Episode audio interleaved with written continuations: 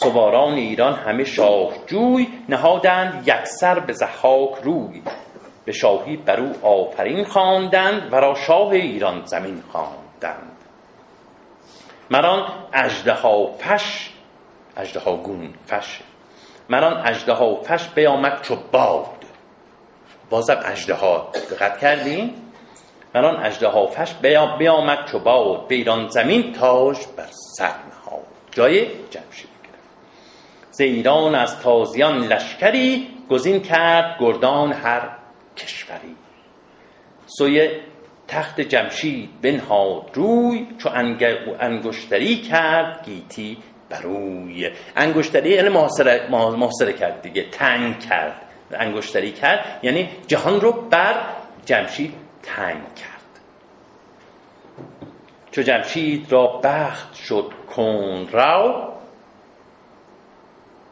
تنگ اندر آمد سپهدار نو برفت و بدو داد تخت و کلاه بزرگی و دهیم و گنج و سپاه. دهیم انتاج.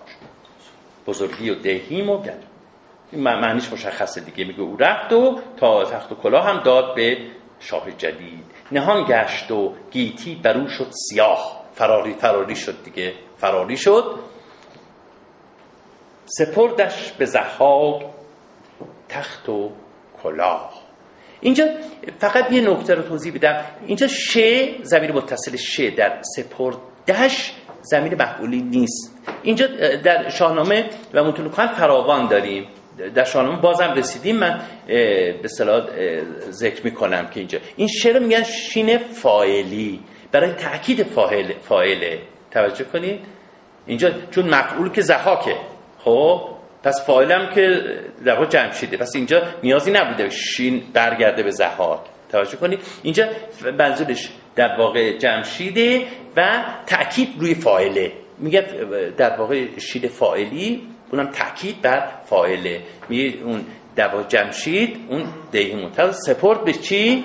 زحاک سپردش به زحاک تخت و کلا چو صد سالش در جهان کس ندید کس ندید بر او نام شاهی و او ناپدید. صدم سال روزی به دریای چین پدید آمدان شاه ناپاک دین خب جمشید میگه که بعد از صد سال که پنهان بود یه بار آشکار شد. نهان بود چند از بد اجده ها اجده ها امون زحاک دیگه. خب پنهان بود. نیامد به فرجام همزور ها سرانجام هم از او رهایی پیدا نکرد. چو زحاکش آورد ناگه به چنگ زحاک وقتی که جمشید رو به چنگ آورد اسیرش کرد. بالاخره دیگه جاسوسا گفتن دیگه در دریا اونجاست و بعد رفتن و گرفتنش دیگه. یکا یک ندادش سخن را درنگ. خب؟ یعنی معطل نکرد. امروزه میگیم معطل نکرد. جایی هیچ بحث و گفتگویی نذاشت. خب؟ جایی بحث و گفتگویی نذاشت. به عرش سراسر بدون نیم کرد. یک اره گذاشت. خب؟ جمشید از بالا اینجوری اره کرد. نه از وسط ها. از وسط نه از بالا. از سر شروع کرد. خب؟ تا پایین اره کرد اونو. درش سراسر بدون این کرد جهان را از او پاک پربین کرد. یعنی چی جهان را پاک از او یعنی به صلاح سراسر جهان رو دیگه. سراسر جهان رو از او از جمشید پربین کردن یعنی چی؟ یعنی به سبب کشتن جمشید یک ترس و دلخوری در میان دل مردمان ایجاد شد. پربیم کردن اینجا اشاره به اون داره. یه ترس و دلخوری در اینجا جهان در واقع مکان است به جای متمکن. توجه کنید مکان به جای یعنی مردم جهان. یعنی ترس و دلخوری رو در دل مردمان جهان افکند. جهانو به سبب از اینجا چیزی به سبب کشتن جمشید. شدان تخت شاهی و آن دستگاه. داریم به قولمون عمل می‌کنیم. تا پایان داستان داریم می‌خونیم. خب؟ شدان رفت. نابود شد. شدان تخت رفت. تخت شاهی آن دستگاه زمانه ربودش چو بیجاده کاه. بیجاده کهربا دیگه نه؟ میگه همچونی که به صلاح کاهی به طرف کهربا کشیده میشه و خب، زمانه هم تاج رو رو بود. همجوری که کهربا کاه رو به طرف خودش می‌کشه زمانه هم تاج شاهی رو به طرف خودش کشید بس گرفت از جمشید.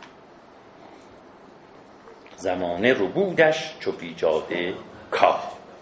از او پیش بر تخت شاهی که بود بدان رنج بردن چه آمد؟ سود.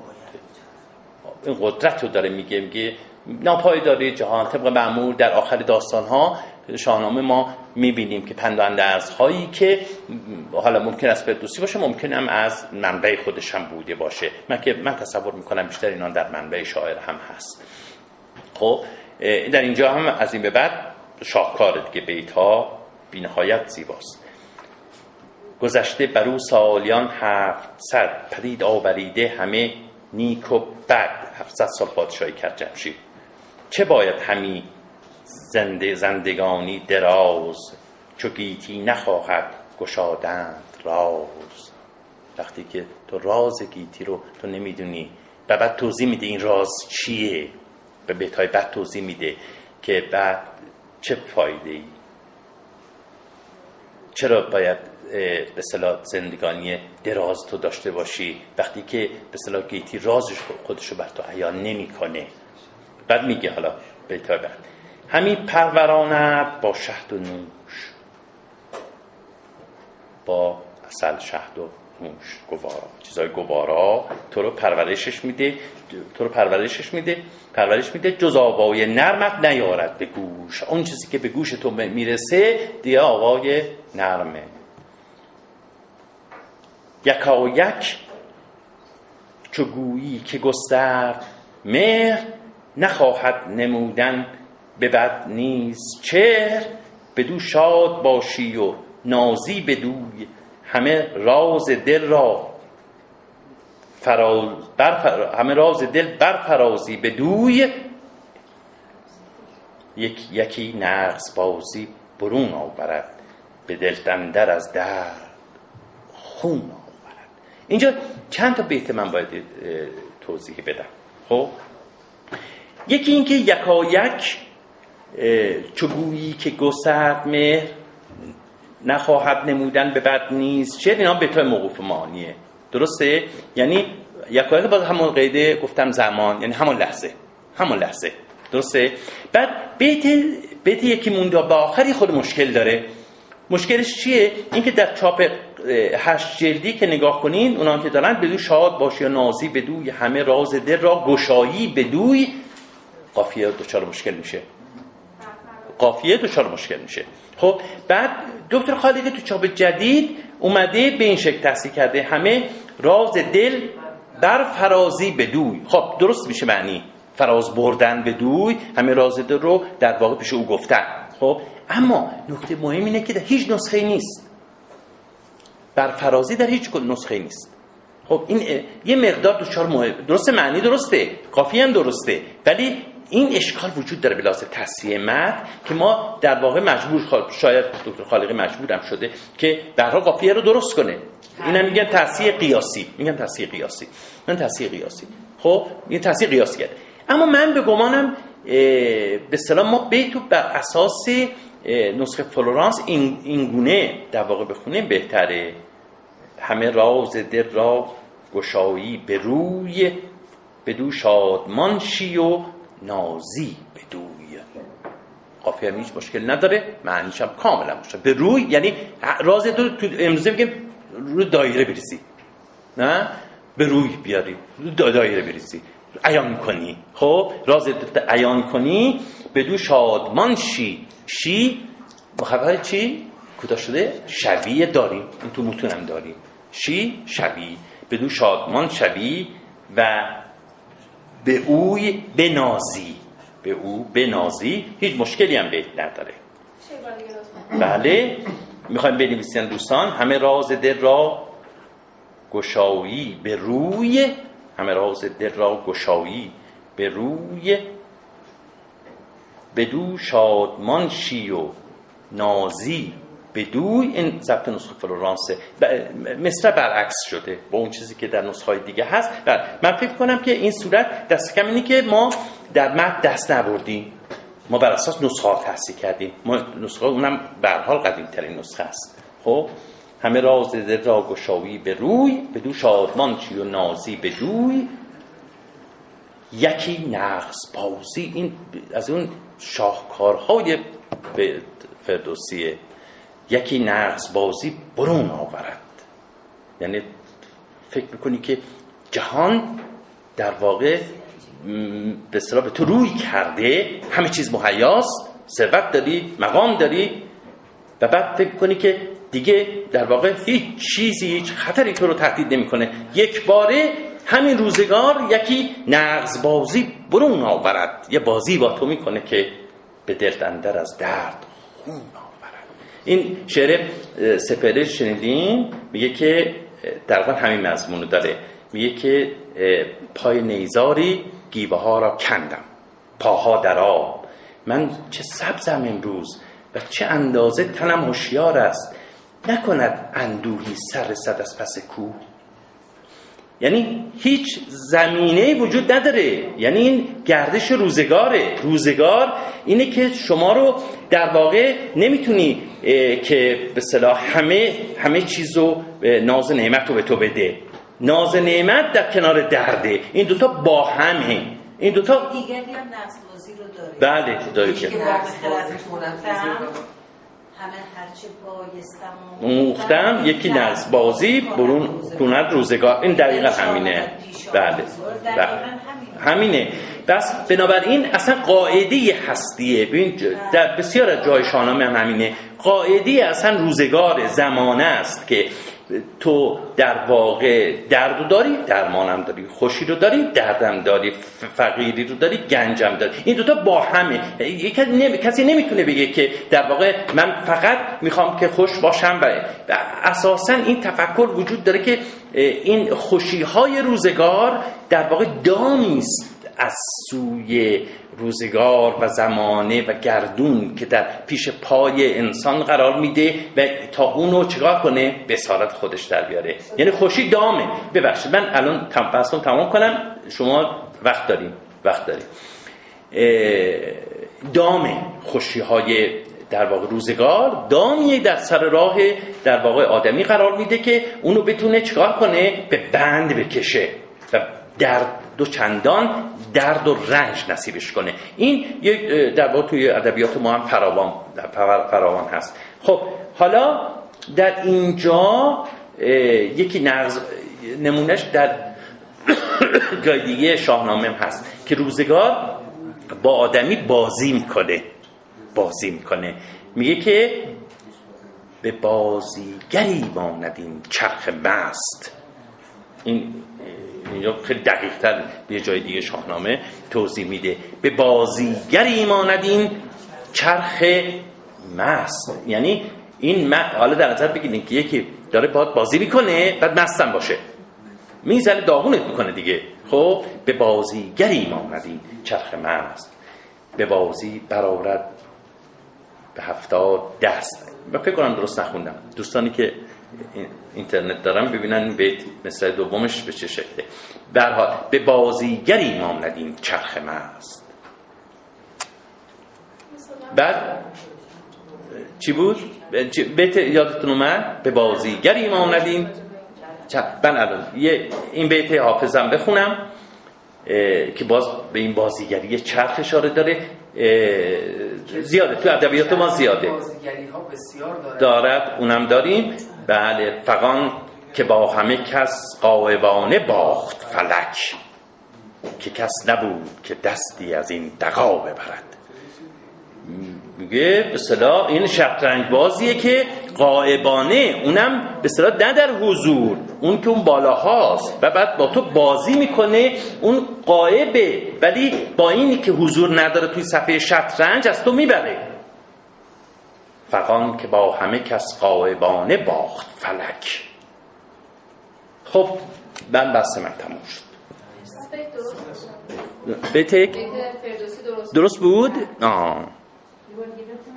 به بازیگری ما نبین چرخ مست به بازی برارد به هفتاد دست. آره؟ به بازی برارد به هفتاد. خشمان خب سوال یکی یکی ببخشید. شما بفرم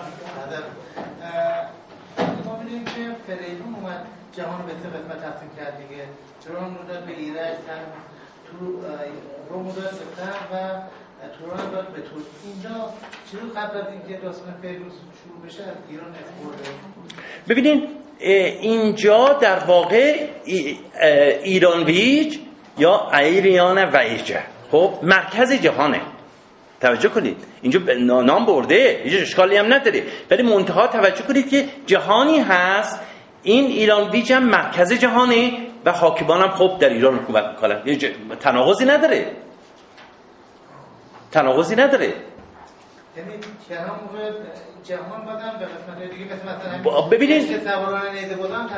بله اون اونجا هم زیر نظر جمشید بودن. ببینید در واقع حاکم یک نفر من گفتم در این دورانی ما زندگی می‌کنیم که هنوز در واقع تقسیم فرمانروایی نشده. خب اگر جمشیدی هست بر کل جهان داره حاکم حکومت می‌کنه. و بعد آن جهان آن جهان آن حالا این چیزای اسطوره‌ایه دیگه. حالا با واقعیت ها خیلی نخواهیم. به سر تطبیق بدیم. نه نه نه بس واقعیت منظورم آمریکای موقع نبود اصلا. وجود خارجی اصلا به معنی تمدن. آره اون این هم یه خود با به صلاح دانش امروزی نسنجیم. خب دیگه سوال کی داشت؟ شما بفرم چشمان سه پیامی که اینجا بود واقعا یه پیام مشترکه. ما در ادبیات غرب داریم در قرآن داریم در ادبیات خودمون داریم. همین که حافظ شما گفتیم مثلا شکسپیر مکبس داستان مکبس لیدی مکبس نا شیطون رفت تو جلدشون این کاری که این زخا کرد شیطون رفت تو جلدشون اینا فرماندن شاهی که بهشون خدمت کرده بود شبانه رفتن کشتن یعنی منظور که اینا همه این مزامینی که ما امروز خوندیم مشترک در متوجه شدم. متوجه شدم. ببینید من در واقع در این موارد در این موارد قائل به تأثیر و تأثیر نیستم. یعنی چی؟ یعنی اینکه در این موارد ما با یک بوتیفای جهانی سر و کار داریم. خب با مایه های جهانی سر و کار داریم که ممکنه که در واقع هر ملتی هر قومی چنین مضمونی داشته باشه که شیطان بیاد یکی رو فریب بده. این دلیل نداره که ما تصور کنیم حتما شکسپیر اومده از کسی دیگه گرفته. می‌دونیم منظورم چیه؟ یا به صلاح مایا توی ایران هست ایران از جای دیگه گرفته. نه. اینان ممکنه که در واقع هر اساس کار شکسپیر من نمایشنامه بودم حملت هم همینجوره. مکبس هم همینجوره حملت هم باز اون زن زن شاه میاد با برادر شاه یکی میشن با هم بله اون چیز بله. داستان حمله. که بعد شاه می‌کشن. که بعد پسرش خواب می‌بینه پسر چیز خواب می‌بینه که پدرم اینا کشتن. آره درسته. ببخشید عذر بخوام شما یه سر خانم شما چیز این بیت هایی که نشون میده یکایک بیامد از ایران سپاه سوی تازیان برگرفتن. یک سر یک سر بله. نه منظورم اینه که آیا این سپاهیان بودن رفتن زحاک آوردن یا این خواست مردم ایران بود که؟ بله خود سپاهیان هم حالا شما نمی‌تونید جدا کنیم واقعا. می‌دونیم که توی در واقع این مردم اینجوری جایگاهی ندارن. اون کسانی که در واقع مطرح میشن بیشتر پادشاهانن دیوان سالارانن سپاهیانن فرماندهانن. می‌دونی؟ اینجا هم داره همین میگه. میگه این سپاهیان خب معمولا به دنبال نظمن. سپاهیان می‌خوان نظم و جامعه را حفظ کنن دیگه. دیدن که نه جامعه بی نظم شده به یک پادشاه احتیاج دارن. پس بنابراین دیدن که یک پادشاه قدر قدرت قوی پر از حول می‌بینن که تو سرزمین تازیان هست. میرن برمیتونن اطاعت بعد یه پرسش دیگه داشتم شما همیشه دیدم می‌فهمید متون هندو ایرانی در صورتی که خیلی هم میگن هندو اروپایی آه نه نه. نه فرق می‌کنم. فرق می‌کنه. آره. توجه کنید ما وقتی میگیم هندو ایرانی خب ما باید تصور کنیم که ما و کشورهای اروپایی خب نیاکان ما. یک زمانی با هم زندگی می‌کردن خب یه زمانی با هم زندگی می‌کردن. و بعد در یه جایی که خب خیلی مشخص نیست کجاست اینان از هم جدا میشن خب. بعد این طبعا این ما و هندیا و اروپایا خب در یه جایی که زندگی می‌کردیم داره یه زبانی بودیم که از بین رفته. خب الان حتی دارن اون زبان رو بازسازی می‌کنن. توجه کن اون زبان رو بازسازی می‌کنن که چی بوده؟ مثلا بی جهت نیست که الان ما در واقع توی انگلیسی هست مادر ما میگه مادر. بی جهت نیست دیگه. ببینید. ها؟ جان؟ برادر. برادر. ببین حتی زبان. درست زبان. اساطیر هم همینجور. خب اساطیر هم. ا- الان تصور می‌کنن که مثلا کرونوس ایزد زمان در یونان خب با کاله ایزد زمان در هند با زوربان ایزد زمان در ایران یک فونکسیون مشترک داشتن. خب یک شکار مشترک داشتن. پس بنابراین توجه کنید. ما با یک میراث هند و اروپایی سرکار داریم که نیا- نیای مشترک ما و هندیا و اروپایی بوده. با یک میراث هند و ایرانی سرکار داریم که بعد از جدا شدن بوده که اروپایا خب رفتن اروپا یه عده باز از آریایا اومدن به سمت هند و ایران. خب تازه ما هند و ایرانی یه زمانی در خارج از هند و ایران سکونت می‌کردن که صفات شمالی این دو کشور باشن. خب پس اونجا هم این هند و ایرانی ها هم یه میراث مشترک داشتن. زبان زبان در واقع هند و ایرانی داشتن که بازم روی اون زبانشناسا کار کردن. خب و بعد الان که نگاه می‌کنیم بسیاری از مطالب در واقع اوستا به لحاظ زبانی وداها روشن کردن برای ما. چرا؟ به خاطر اینکه این زبان ها از یه خانواده ودا ز- زمان سانسکریت قدیم و زمان ودایی با زمان اوستایی از یه خانواده هست خب؟ پس بنابراین این دوتا با هم فرق می‌کنن. یعنی اگر ما گاهی صحبت از میراث مشترک هند و ایرانی می‌کنیم با میراث مشترک هند اروپایی متفاوته. این هند اروپا آر آریایان آغازینن خب؟ که اقوام مشترک در واقع اروپایان هندیان و ایرانیان بودن. روشنه یعنی اینکه شما فرمودید باز هند و اروپایی رو هم که داشتید مثلا هند اروپایی منظورم ایرانی هم ایرانی هم جزشه بله. آفرین. آره. اینا اصطلاحه دیگه اصطلاحه. میگن هند اروپایی یعنی همون به اصطلاح هند اروپایی و ایرانی. ایرانی. آره. ببخشید استاد من این سوالی داشتم. یک مقداری مشکلی کردم برای ما میاد مخصوصا تو این دوره که هستیم. و اونم اینه که اساسا داستان یا حماسه یا هر چیز دیگری در این شاخه که مربوط به اساطیر و اسطوره و اینجور چیزا مربوط میشه. افسانه هم جزوش میشه حتی. مشکلی که ما داریم اینه که برای اینکه اینها رو بتونیم در واقع بفهمیم باید اینها رو باور کنیم. و اون چیزی که اجازه نمیده این اتفاق بیفته در واقع اون اقلانیت پرسشگر مدرنه که ما به ما این تمیز رو همیشه می‌ذاره که چه چیزی باور کردنی چه چیزی باور نکردنی. حالا خواستم میگم با توجه به این منظر و این نگاه خواستم ببینم که شما اه، شاهنامه رو از چه دریچه‌ای واقعا میشه بهش نگاه کرد آیا باید واقعا یک امر واقع در واقع بهش توجه کرد به اون امر واقع یا امری که در واقع هم درش امر واقع وجود داره و هم بحث اسطوره پردازی که حالا الزاما هم لزومی نداره به اینکه صحیح باشه یا نباشه. دنبال این رفتن اصلا کار باطلی باشه. آره متوجه شدم. ببینید ما توی در واقع اساتیر ما نمیایم به مثلا اطلاعاتمون رو به واقعی و غیر واقعی تقسیم کنیم. خب؟ ما نمیایم اون توی اساتیر بحث اساتیر ما با یه باور سر و کار داریم. باوری که در واقع اون نیاکان بسیار هزارهای گذشته نیاکان ما بهش رسیده بودن و می‌تونستن در واقع جهان رو با اون بشناسن. توجه کنید جهان رو با اون بشناسن. بنابراین ما نباید بیاییم اون باورهایی که به هر حال انسانهای قدیم به داشتن و با اون در واقع جهان رو میشناختن. ما بیایم با علم امروز و دنیای مدرن بخوایم مقایسه کنیم و به حک بزنیم و بگیم واقعیت نداشته. ما با واقعیت رو ببینیم بر اساس چه برهه زمانی می‌خوایم به صلاح بسنجیم. خب این سنجش به زمانی بسیار مهمه. می‌دونید؟ نباید با علم امروز و دنیای مدرن بخوایم به صلاح به واقعی بودن یا نبودن اسطوره ها و حماسه ها در واقع داوری اساسا اون دوره اصلا پرسش نبود و بعدم تو بحث اسطوره پردازی اسطوره شناسی امروز مکاتب خیلی پیچیده علمی به وجود اومده که حتی این رو هم مطرح می‌کنن که اساسا بشر برای اینکه بتونه با پدیده ارتباط برقرار بکنه معمولا مجبوره حتی بشر امروز که یک تصوراتی همیشه از پدیده برای خودش به وجود بیاره ارتباطات منطقی حالا ولو شده تصوری تا بتونه ارتباط با پدیده بگیره و اساسا بتونه بفهمه جهان پیرامونش رو. یعنی بشر یکی از محدودیت هایی که داره اصلا همینه که این تصورات رو مجبور و محکومی که این بسازه تا بتونه با پدیدهای اطرافش اصلا ارتباط برقرار کنه و اینا به کلی ارتباطش قطع میشه در واقع. همچین چیزی هم در واقع میشه گفت. خب زمانی که این علم و دانش بشر علم دانش امروزی مجهز نبوده. به حال باید دنیای اطراف خودش رو میشناخته. بنابراین از همون قدیمی ترین ایام اسطوره پردازی ها یکی از راه های شناخت در واقع پیرامون انسان ابتدایی دیگه.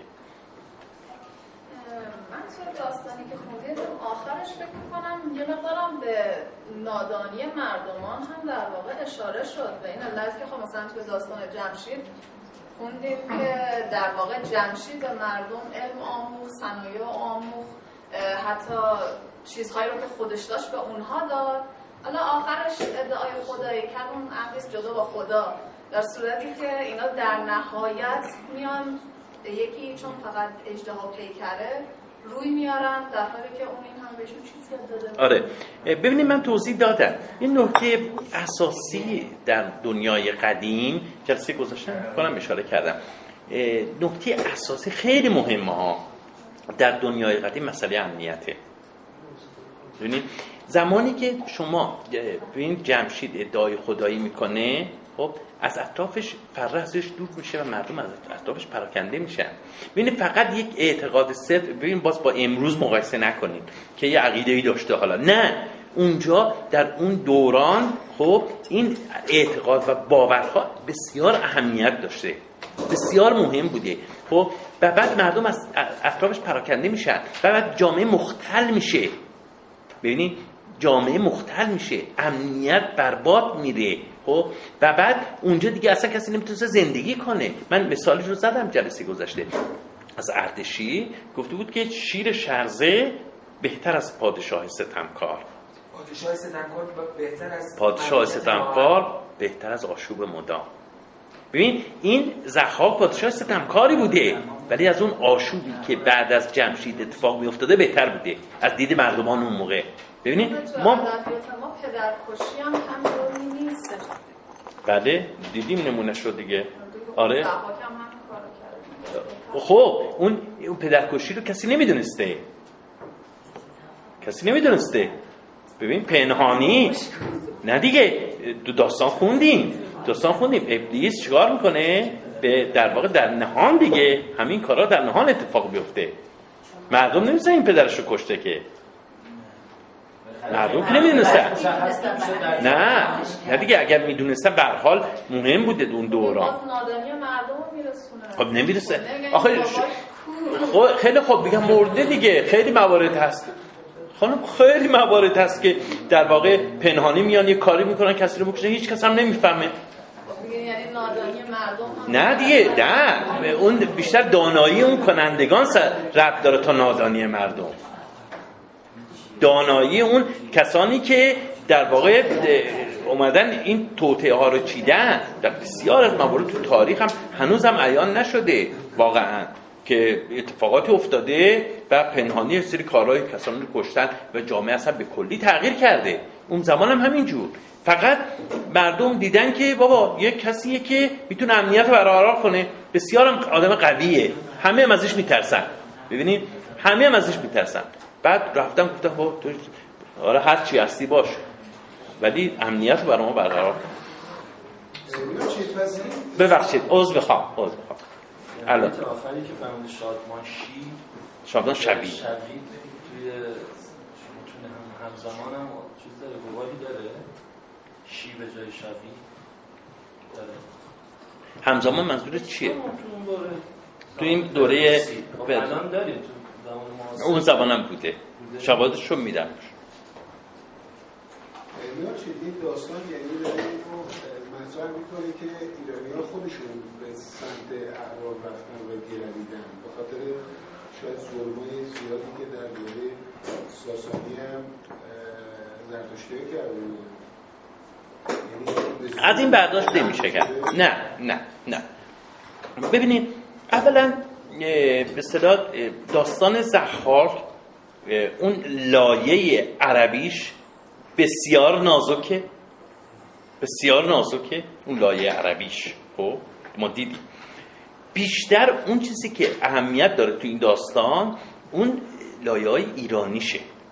ما دیدیم جا به جا شما دیدین که این اجده پیکر و اجریده ها که بیشتر با اون موجود به صلاح افسانه‌ای اوستایی همخوانی داره. خب یه سری عناصر سامی هم وارد این داستان شدن. من بحثی ندارم. ولی اون از اون زاویه که شما می‌بینین خب سخت دیدن. به خاطر اینکه این لایه لایه به محکمی نیست تو این داستان که ما تصور کنیم که از یه پادشاه ایرانی ایرانی ها بعدشون اومده به سمت پادشاه عرب روی آوردن. می‌دونی؟ بلکه برعکس بلکه برعکس. یعنی میان یک در واقع پادشاه که روش دوشاش ماره و بعد اجده هاست و با اون نابکاری های دیگه در یک هیئت یک عرب در میاد. ما از این زاویه نگاه کنیم بهتره تا برعکسش. البته این نظریه است در تاریخ حالا این که اجدها با اجدهای چین ممکن که یه مقداری با هم دیگه همخوانی داشته باشه چون که تمدن ممکن از شرق به غرب اومده یا همینطوری همواره به شرق از شرق به غرب اومده. یه مقداری توی جا... توی داستان داستان یعنی نه آخه اجدها من دارم میگم این اجدها کرد توی اصل اوستا می‌رسه ها. بله؟ اصل اوستا می‌رسه. بله. در چین هم هنوز هم اجدها سمار آره سمار و اجدها درسته. من راستش این مواردی که نه نه اجدها اتفاقا موجود نیکیه. آره مار و اجدها توی چین خیلی مثل در واقع چیز ایران نیست. درست میگه خانم. حالا نه نه یه نکته رو می‌خوام بگم. یه نکته رو می‌خوام. ببینید من معمولا به صلاح در این موارد که آیا به اجدها از چین اومده به ایران از ایران رفته به چین یا منشه من همیشه تفره میرم. یعنی اصلا پاسخ دادن به این پرسش های این چنین واقعا دشواره. یعنی ما اصلا وارد یک دنیایی میشیم که پر از مه و بسیار تاریک. دنیای پر از مه. که ما نمی‌تونیم به این سادگی داوری کنیم. می‌دونی؟ این سادگی یعنی یک هیپوتزایی رو می‌خوایم طرح بکنیم که بعدا یا بتونه که به اثبات برسه یا نرسه یا به رد برسه.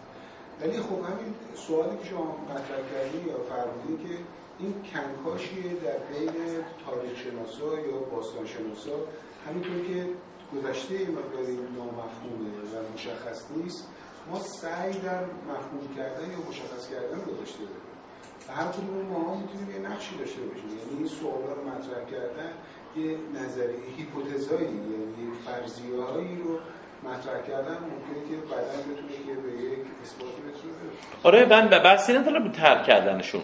ولی اثبات اینان و بسیار دشواره. بسیار دشواره.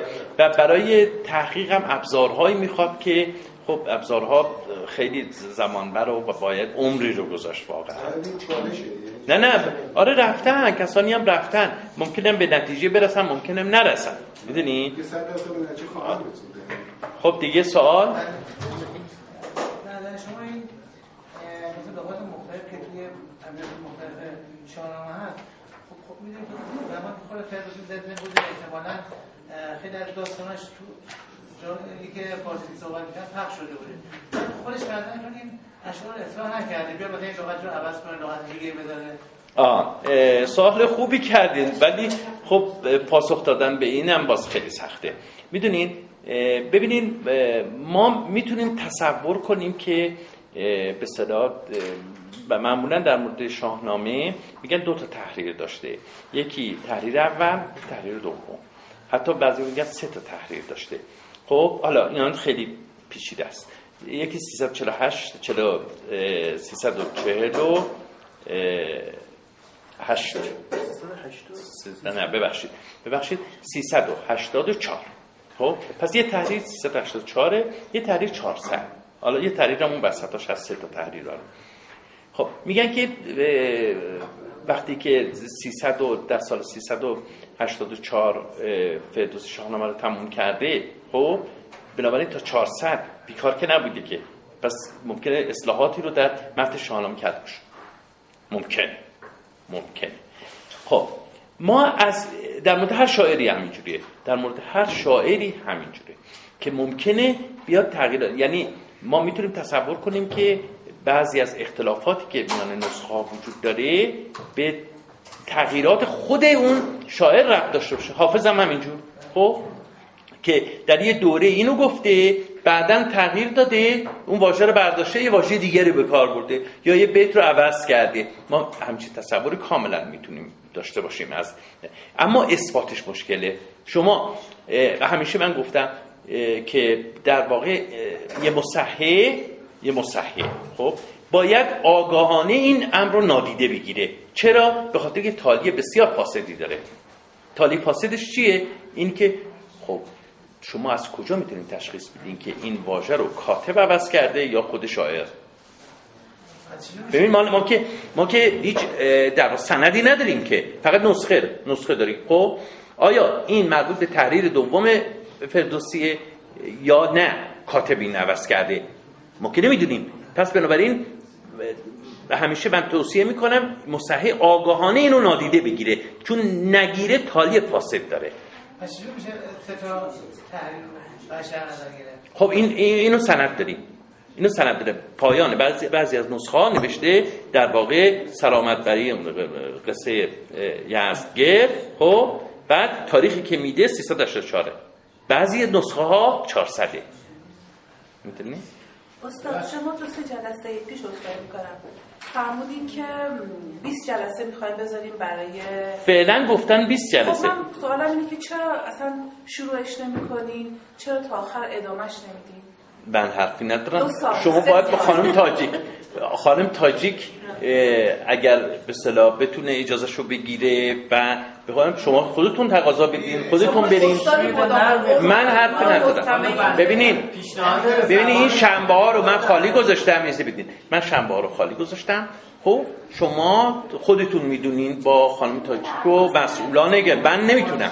ببینید من نمی‌تونم. باز تقاضایی باشه از طرف شما باید باشه. صحبت شما با خانم تاجیک صحبت کنیم. چون اغلب دوستانی که اینجا هستن همه متخصصن توی زمینه. ولی که من خودم به شخص کاملا رشته تحصیلیم جداست. فقط یه عشق خیلی یه کورسوی یه عشقی که کشونده آدمو به اینجا. خب چرا اینطور بزرگ من حرفی ندارم. از طرف من اطمینان داشته باشید نه شما قولش رو میدی؟ من قولش رو میدم. ولی از طرف سازمان کتابخونه ملی نمی‌تونم قول بدم. ببینید من آها من حرفی ندارم. شما هم بخواین میشه با خانم تاجی من من قولشو دادم.